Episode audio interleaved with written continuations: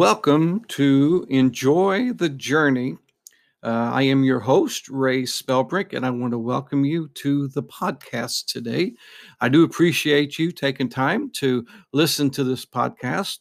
And this particular one today, we're going to talk about commitment. Commitment seems that people have a hard time uh, being committed uh, to just about anything uh, not only God, but people lack commitment to their church. People lack commitment to their families. Uh, they lack commitment to their friends, and and they just lack commitment in general. I'm gonna uh, qu- I want to share a proverb with you from uh, Proverbs chapter 18, verse 1. And the scripture I'm using today comes from the Christian Standard Bible. And this one says, One who isolates himself pursues selfish desires, he rebels against all sound wisdom. And and uh, I, from what I gather on this, uh, it, to me at least, it means a person who wants to do the who wants to do their own thing and rejects the advice of those much wiser uh, is not committed to accomplishing anything long term. You know, they uh, have the attitude, I want to live my own life, leave me alone, I want to do my own thing. And uh, a number of times back, that uh, uh, the, in the past, you know, you've heard people say this. That used to be a quote that uh, people would grasp onto. Uh, I wasn't watching the clock this time, so I got my a clock going in the background. But we're going to keep on going here. And I, I believe today that it takes commitment if you're going to accomplish anything worthwhile in life. And uh, you, know, you, anything you want to do, you're going to have to be determined you're going to do it, no matter uh, what stands in your way, no matter what comes your way, no matter what distractions may come along.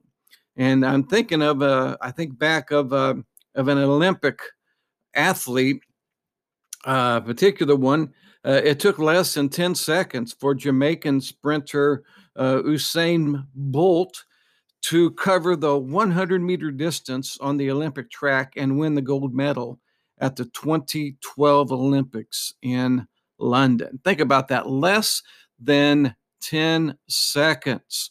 And uh, he prepared and, and he was ready and he got out there. And, and by the way, the some of the track records, he won uh, uh, 19 out of 21 events and gold medaled and championships that he ever participated in on a large scale. He uh, uh, holds records that uh, still hold true today, that still stand today. And, uh, and I think that uh, it's, it's quite an accomplishment that he had. Now, those few seconds, that less than 10 seconds, cemented his status as the fastest man alive and placed him on the winner's podium once again. But the race wasn't won in those few seconds. And I think this is really important for us to, to wrap our minds around. It was won by hours and hours of practice, workouts, weightlifting, special diet, and coaching. And, and those came over a period of years, not just days or weeks or even months, but over a period of years. Uh, the race wasn't won in the performance, but rather in the preparation.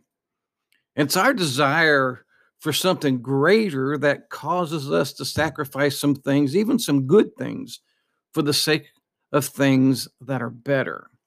Now, you might recall, you might remember the, the famous football coach, Bear Bryant. And I like this quote that he, that he said at one point. He said, The difference between success and failure is not the will to win. Everyone has the will to win. Not everyone has the will to do what it takes to prepare to win. You say, folks, it's about preparation, it's about commitment. The level commitment that we make beforehand determines the success of our efforts. How successful we will be is determined by the amount of commitment and, uh, that we have. So let me say that again. The level of commitment that we make beforehand determines the success of our efforts. Now, let's bring this into a, uh, a spiritual, uh, biblical view. And th- think of Daniel back in the Old Testament, a teenage boy taken hundreds of miles from home and subjected to a brainwashing program designed to break down his allegiance to his homeland as well as to his God. But long before these temptations came, Daniel, and, and I'm quoting here, determined, or one version says, purposed in his heart that he would not defile himself. You'll find that in Daniel chapter 1, verse 8. So, because of Daniel's preparation and determination, no amount or no amount of persuasion, threat, or pressure could overcome his commitment to God. His dedication was unshakable. For example, when Daniel's enemies got the decree passed by the king that outlawed prayers to anyone other than the king of Persia, what did Daniel do? He still prayed three times a day. He didn't start praying when the law was passed. Instead, he continued his habit of prayer just as he had done before. Again, Daniel chapter 6 verse 10. He said he just you see he just continued on doing what he had always been doing. He didn't start something just to defy the king, but he was faithful to God and he wasn't going to back down and he wasn't going to bow down to to anything and he wasn't going to pray to man. He was going to continue to pray to God. We need some more Daniels today people who will be committed for the cause. Our character is not made when we're put to the test. Our character is simply revealed at that time. Our character is made long before the test we face ever comes. So I want to ask you today how is your character? Do you have integrity? And right along that same line, how is your relationship with Jesus. Now, I'm not asking, do you go to church? That's not what I'm asking. I'm not asking, do you read your Bible? I'm not asking, do you pray over your food or, or, or any other time? I'm asking, how is your relationship with Jesus? Do you have a relationship with Jesus? Uh, I dare uh, venture to say that many people who uh, go to church, quote unquote, uh, don't have a relationship with Jesus. And so, you know, going to church, as Billy Sunday said, going to, to church uh, doesn't make you a Christian any more than standing in a garage makes you a car. So you can go through the motions, you can th- go through the acts. And uh, I've even seen uh, uh preachers who eventually got saved and had developed a relationship with Jesus. But they started off, it was just a job. It was just something uh, to do, a vocation instead of a calling. So I ask you today, how is your relationship with Jesus? And how committed are you to God? For example, are you partially committed? Well, you'll you'll do what he wants. You'll serve him when it's convenient for you. But uh, if it's not convenient, or if it's going to embarrass you in any way, then no, you don't. You don't want no part of that. Uh, or are you fully committed?